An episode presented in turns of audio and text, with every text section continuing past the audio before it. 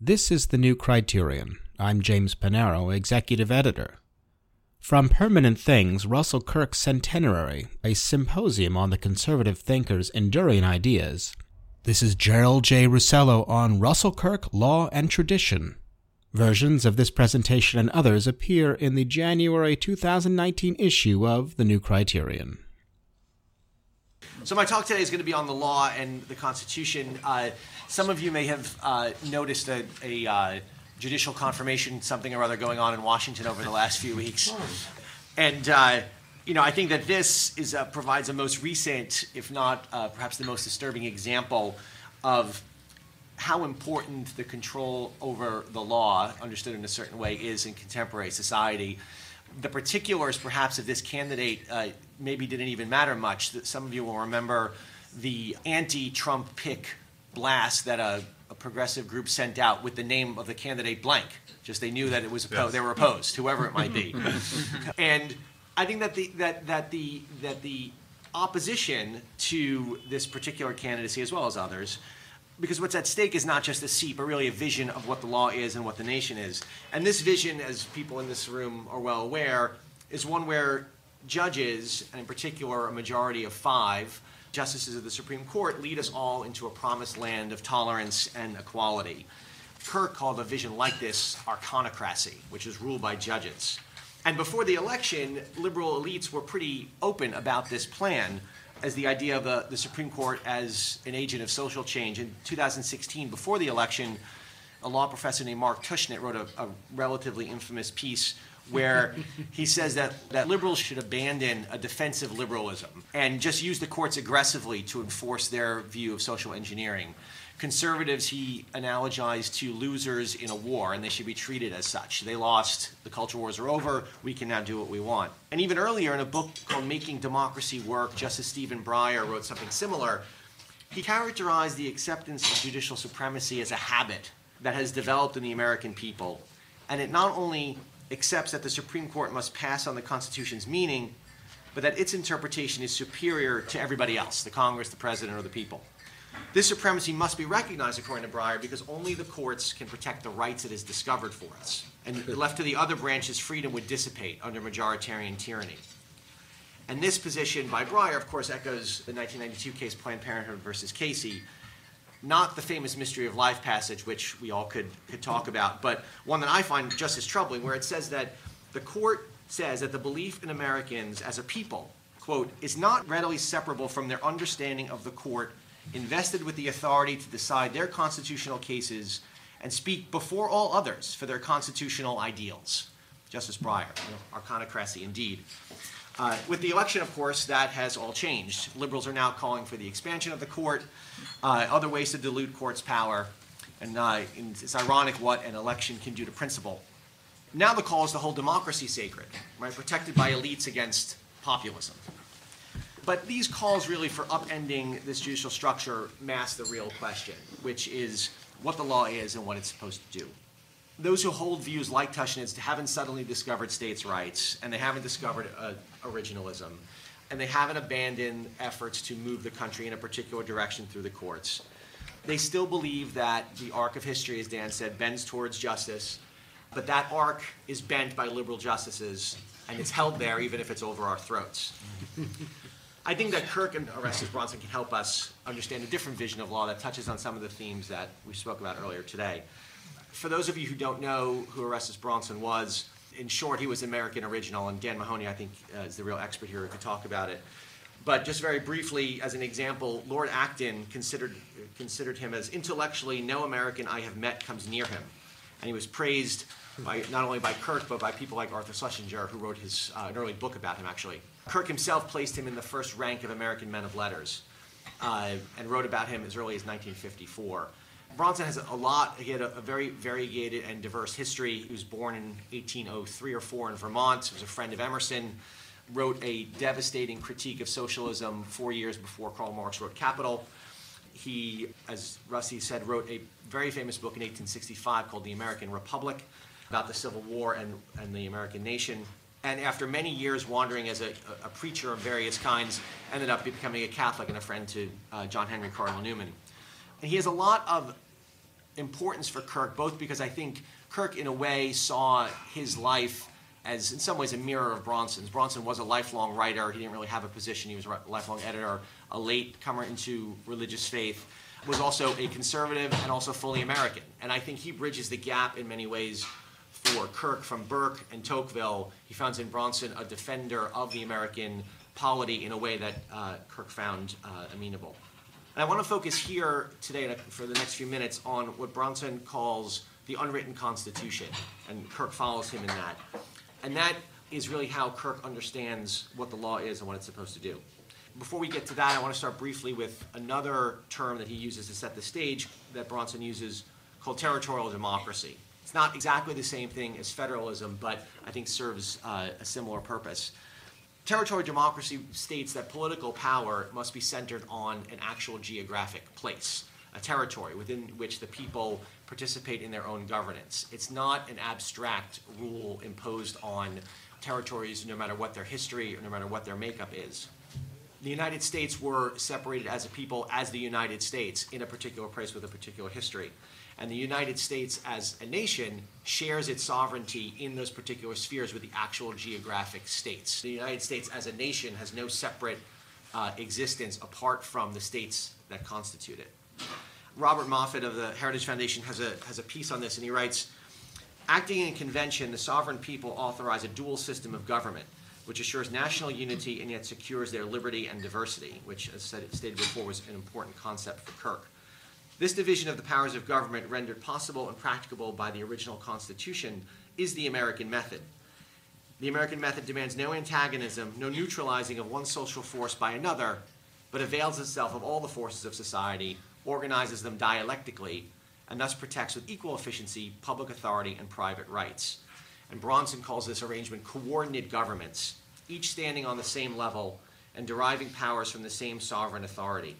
In their respective spheres, neither yields to the other. In relation to the matters within its jurisdiction, each government is independent and supreme in regard to the other and subject only to that convention. So I think this goes to what I think Jeff was saying before, which is and Kirk takes a very strong lesson of this that localism is built into the American system, and it's an important protection of both the diversity of the nation as well as individual rights that might be expressed differently in different parts of the nation. There is a purpose and reason for the general government, in some instances, to protect individual rights against the states, but at the same time, state independence serves as a bulwark against centralization. And even within the states, Brownson and Kirk note the importance of strong local governments. And this interlocked system of local governments, state governments, and the national government protects against what Brownson and Kirk call humanitarian democracy, which maybe uh, Dan Mahoney will speak on a little bit later, which was the concentration of power in a centralized national government pushing a particular ideology, typically, according to Kirk, one of pure egalitarianism. This humanitarian democracy, quote, scorns all geographic lines, effaces all individualities, and professes to plant itself on humanity alone.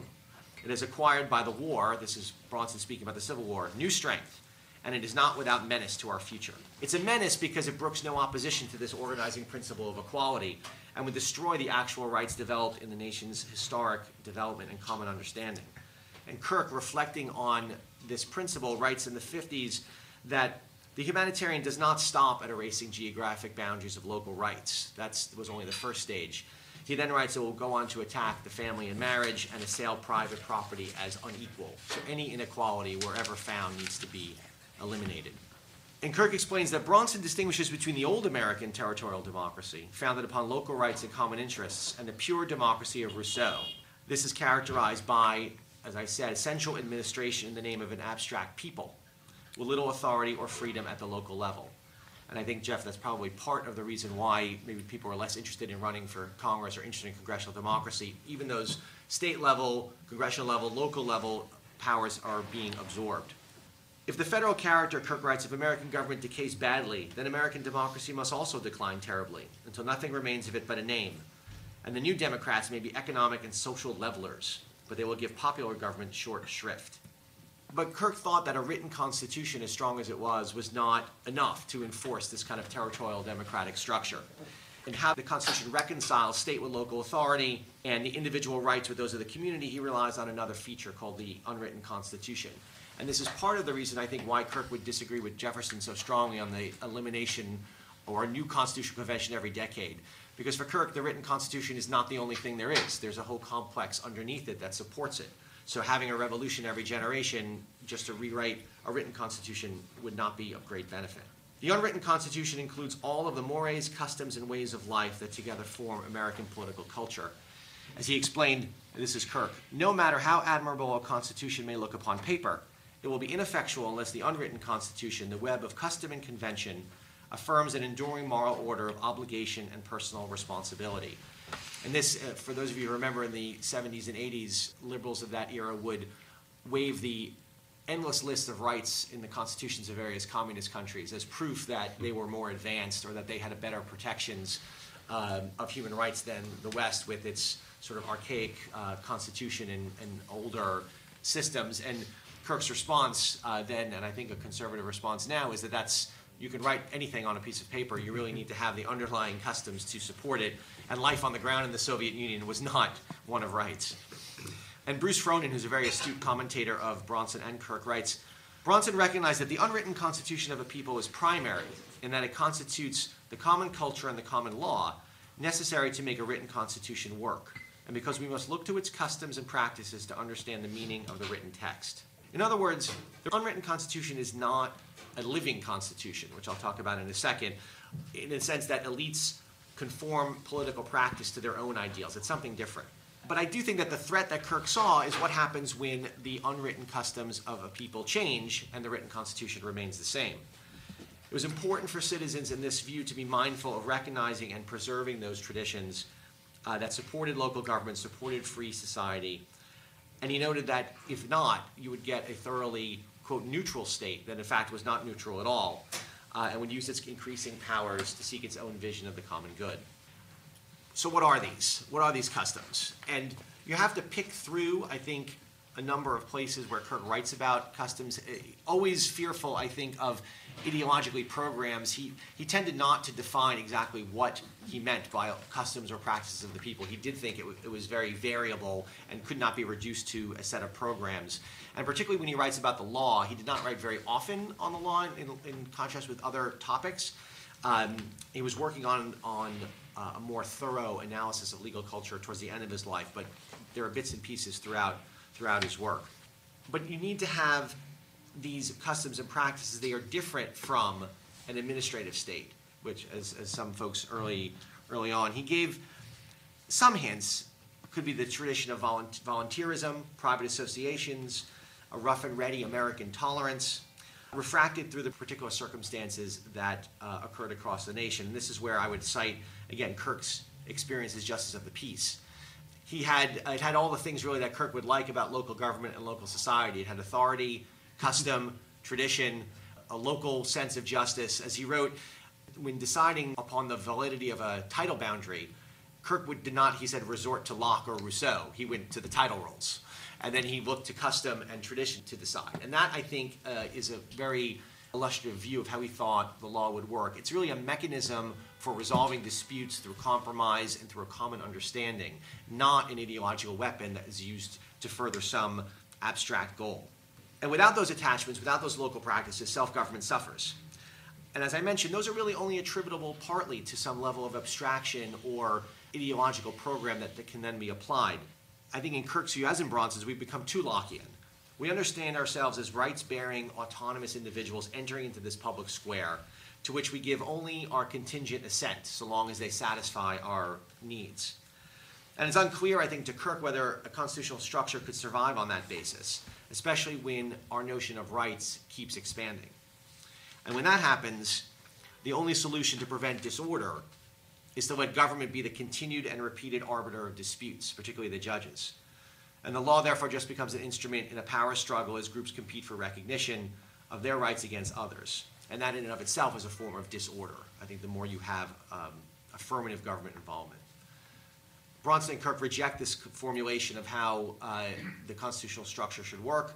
Peter Lawler, who's another writer on Brownson, agrees that for Brownson, as for Kirk, there are natural rights. But for Kirk, they're not based on a Lockean principle.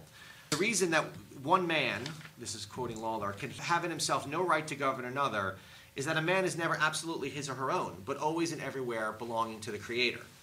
That is, we can reasonably affirm that our natural law originates with a Creator and that we are dependent on Him. And it is this affirmation, which is the antithesis of a Lockean self ownership, that supports a proper foundation of human equality, or the doctrine that we have equal rights at all. All governments that truly protect individual rights depend on the assumption that man is not God. A political society, in this view, is not a contract at all, but really is a kind of Burkean covenant among the generations. And that covenant has obligations as well as rights. But Kirk, in his writings on the Constitution, saw a lot of threats to that unwritten Constitution. One was by nature of the geography. He thought that the size of the nation created problems of scale and burdened the central government with far too many responsibilities beyond its own narrowed obligations under the Constitution. He also thought there was a problem with developing any kind of class of leaders. As Jeff, I think, mentioned, Kirk did favor the separation of society into classes. He thought that was an important part of any humane or civilized society. But the nation being too broad, too decentralized, didn't really have anything. I think he was thinking of the United Kingdom, of a class of leaders that were commonly educated and had a common outlook. For Kirk, perhaps that was a good thing since it would have prevented liberal elites, at least, from imposing their views on the nation. I think obviously times have changed. I think Kirk would look at it slightly differently today. And later in his life, he, did, he critiqued what, what he called the new elite, which he described as made up of bureaucrats, scientists, technicians, trade union organizers, publicity experts, sociologists, journalists, and professional politicians. This class lacked the foundations of place and sentiment and imagination that Kirk thought was important for representative government. As a result, they, they were themselves at the mercy of the forces they attempted to control. He called themselves, they were at once jailers and jailed.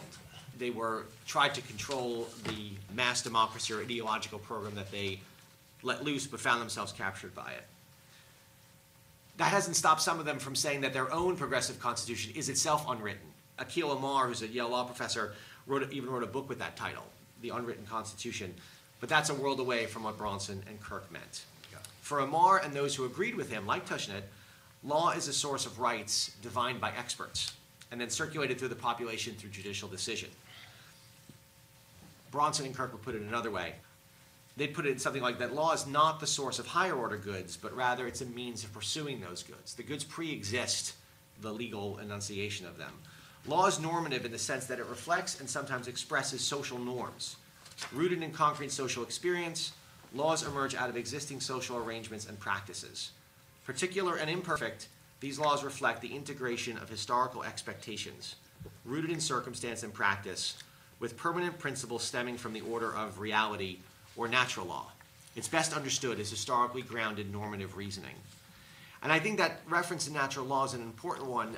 Kirk did believe that the uh, Constitution and the civil order was grounded in certain truths about human nature. However, he was very reluctant to overcome the constitutional order in the enunciation of those principles. And I think he had uh, just as much difficulty with certain conservative reflections of that as liberal ones. He did not like activism on either side uh, because he felt that it was easier to destroy than to create and to announce a principle in the abstract, overcoming local rights and community traditions was dangerous no matter what the principle. And in that, too, he follows Brownson, who, in a famous controversy in the 1850s, criticized the assertion of a quote higher law above the Constitution over the slavery question. For Amar, the unwritten Constitution is simply a tool and, in fact, a weapon. It's used to change the written constitution according to the values and desires of powerful contemporary elites in charge of propagating meanings and even creating civil religious doctrine. And that's the difference between progressive unwritten constitution and a conservative one. A progressive one looks forward, the conservative one looks backward. And that's really the only way to have, I think, in Kirk's view, a legal structure at all. It's in part reliant on our common understandings of what we're talking about and not merely reliant or expecting the next wave of dogmata, as Roger said. And Amar tries to develop something called a symbolic constitution, which in some sense is a Kirkian way, a set of symbols conservatives are familiar with that unite and organize our thinking about our society.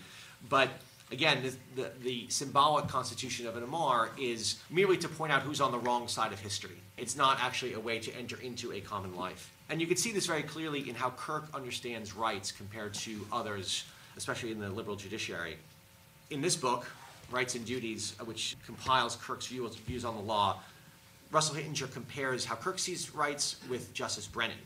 Kirk and Brennan both shared a belief that the Constitution re- reflected complex interplay between written and unwritten norms, including, I think it's fair to say, both believed in certain transcendental principles of rights.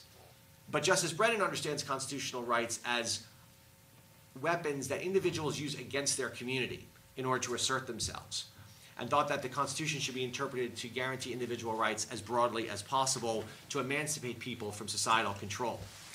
And this is where I would return to the mystery passage, which is very much reflected in Justice Kennedy's view that we have the right to create our own lives and that the government and our communities need to abide by that and, in fact, encourage us or assist us in doing that. Kirk did not see that at all.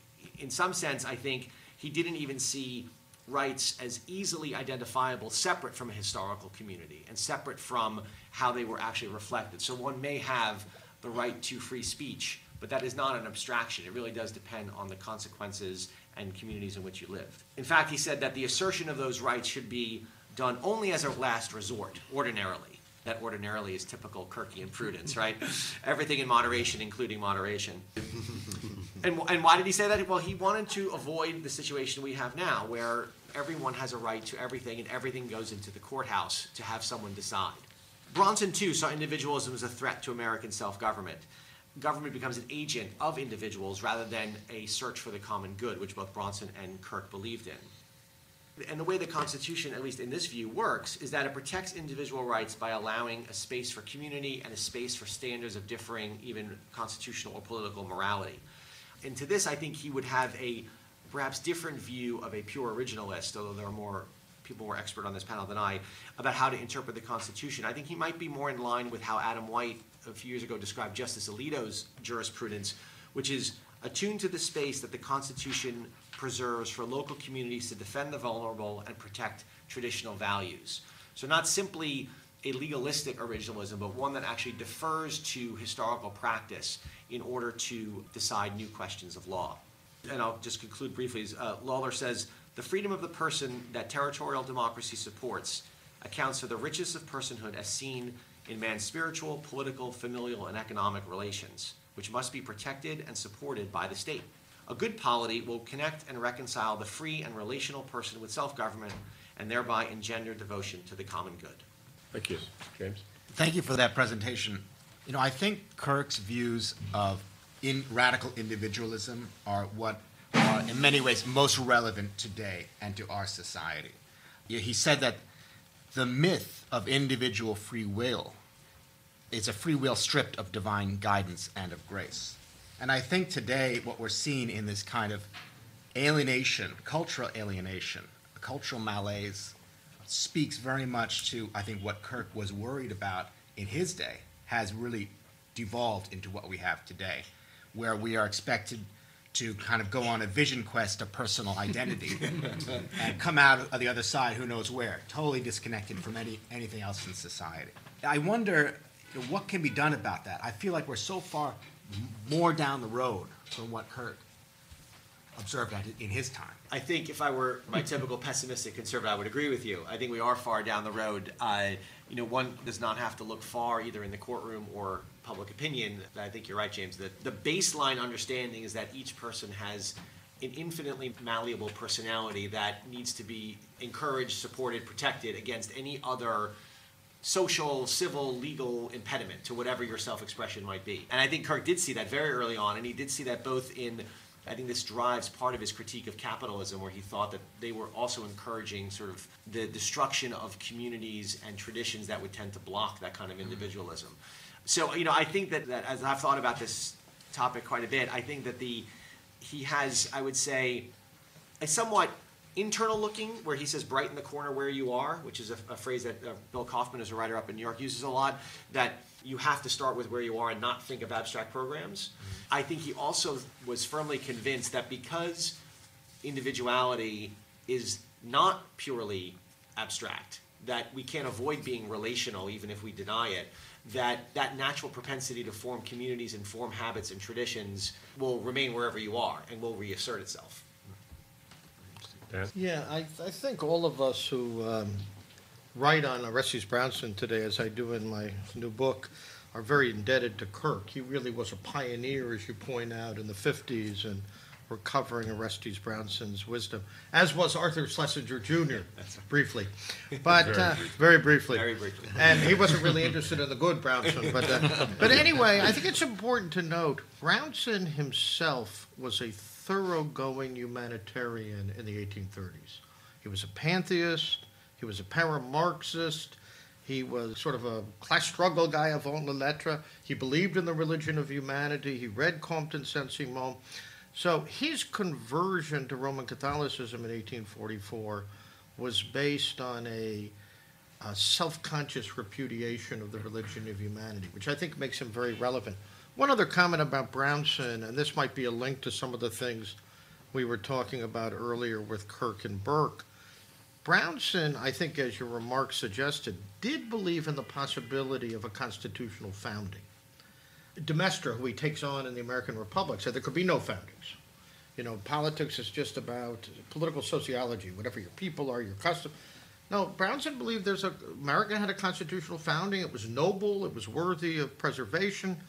But as you as you nicely point out, it presupposed an unwritten constitution, common law, the Christian inheritance, territorial democracy, and I think that recognition that I think as Roger Scruton very nicely puts it, we the people presupposes a pre-existing we. And so Brownson didn't have the traditionalist objection to the idea that the United States, in some sense, became a constitutional people in 1787. But they didn't become a people in 1787. And I think that balance is very truthful and very good for conservatism. It's a way of acknowledging the achievement of Publius, the achievement of, uh, of the Federalist Papers and our constitutional founders, while recognizing. You find some of this in Federalists too, where Jay talks about all the great presuppositions of the Constitution, like we're, we're a Christian people. Yeah, no, that, that's, sorry, Mark, if I could. Yeah, no, that- that's exactly right. Uh, and Kirk does attribute a lot to the British common law system as a, con- a continue, continuation. He notes that all of the founders and all the leading lawyers in the colonial era read Blackstone and the commentaries, and the common law of England was imported almost wholesale into America even after the Revolution. And he does have good things to say about the new political science of, of, the, of some of the innovations, for lack of a better word, in the Federalists. But he, you're right, he just says that none of that works unless you have a pre-existing notion of what the common law is, of what we were protecting, and what what was new, distinguished from what was old. So I think I think he does nicely balance the both. And by the way, what's the title of your book? The idol of our age, And who, uh, published by? a counter Right, that's right. The estimable Roger Kimball publisher. How, how quick do we forget? Uh, Thank you, Roger. Another fascinating paper, and uh, the question of the unwritten Constitution does pose problems for originalism, a strict originalism. They, they are, the way Alito might solve it, as you suggest, is, uh, is a deference to, to local custom and mores.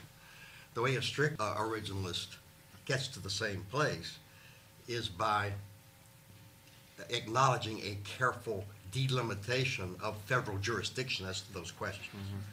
So what the Constitution does is it protects that very life. The life was intended to continue in the 13 colonies and in the, in the early states, et cetera, et cetera.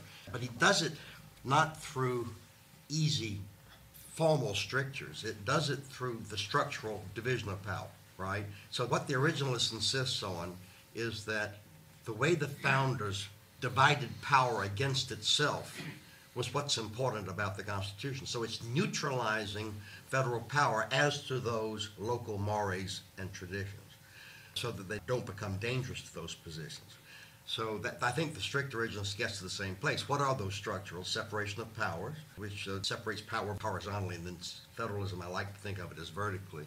A dead letter is enumerated powers. We need to get back to the enumerated powers. That's the next great project for originalism, I think. The case or controversy. Wh- wh- Why does the Supreme Court only take 100 cases when it used to take creeping toward 200 cases? Is because under the originalist influence, what, we limit the power of judges as to what they can do. They can't roam at large issuing decrees about the state of society. There has to be a controversy under the jurisdiction of the Constitution. And then the Tenth Amendment, also a dead letter. So there's work to be done. But the strict originalists can get to the same place as Alito, not by deference, but by delimitation of federal power. Yeah, and I would add that using those tools, you can look to already existing common law remedies. So there's a, there was a recent case, uh, no, not so maybe eight, eight or 10 years ago, involving the Westboro Church, which w- w- protested the funerals of U.S. soldiers and said very vile things in, in signs. And they, they were sued, and they claimed a First Amendment right to protest. And everybody agreed with the Westboro Church that there was a, a they won, I believe they won that case, and Alito wrote a dissent, and he said, we already have common law torts for things like intentional infliction of emotional distress. Those should govern something like this. They already pre-existing. There's a long and rich case law about how the, these kinds of intentional attacks to inflict emotional harm on people exist. We don't need to reach a constitutional question, and so we can we can come to a place where we defer to to norms and you know to your point, can sort of restrict our own jurisdiction to even hear some of these cases. And you know, just another point uh, on, on the the common law connection with the administrative state. The great advantage the common law has is that we all could read the cases, we can re- even read the statutes and the cases interpreting them, read judicial opinions, and we can we can use that as a practice that's authoritative for future decisions. One of the difficulties of the administrative state is that it al- is almost always arbitrary. You're always pleading before an administrator or a bureaucrat who is a judge in his or her own cause, which again is contrary to a, a tried and true common law principle. And that is why I think progressives prefer the administrative state. It allows lots of discretion, unreviewable discretion largely at that, whereas the common law does provide a common basis that we all can decide what is reasonable, what is within the course of decisions, and what isn't. Jeff?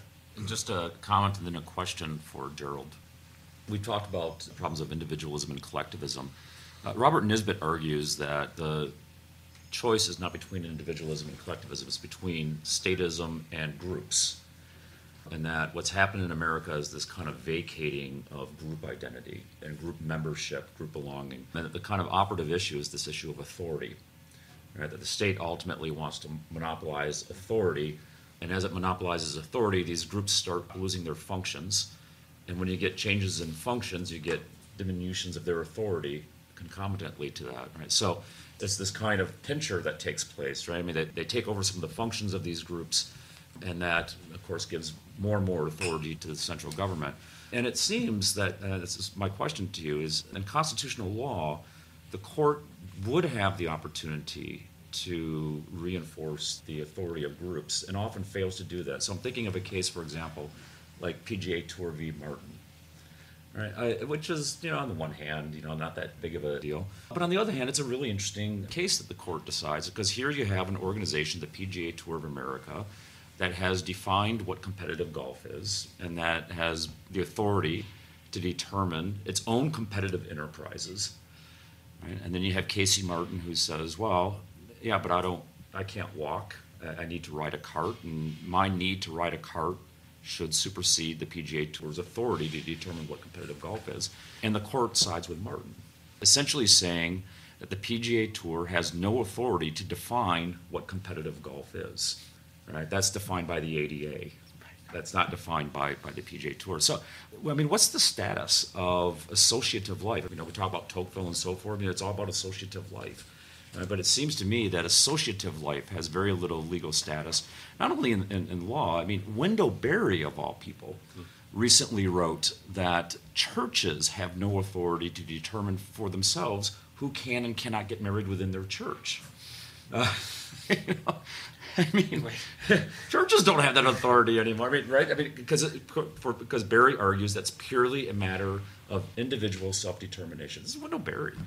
Yeah, so anyway, so what's the kind of legal status? Is that a way that the court could kind of push back on some of this? Well, I, th- I think it can, but I, the challenge is it is one of those areas, as Ken was saying, that traditionally courts had stayed out of because it wasn't part of their jurisdiction. Groups sh- should be able to define what it is they're about and have their own authority to either include people or exclude people. Churches are really the only associative entity that I think that has any residual authority at all. There were a couple of cases recently about selection of ministers and who could be a teacher that the court has sided with the churches.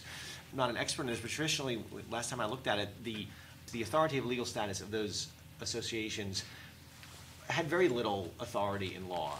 I think in state law, certainly in federal law, in state law, it varied. But that was mostly because courts didn't think it was their business to police what internally organizations should do, I mean, absent something like discrimination. But isn't that the engine, that's the bulldozer? Yeah. It's Public accommodation doctrine. Right, and so the states, for example, a state like New Jersey has a very aggressive public accommodation statute, and the bureaucrats, right, the administrators or plaintiffs use it very aggressively to eliminate all kinds of distinctions.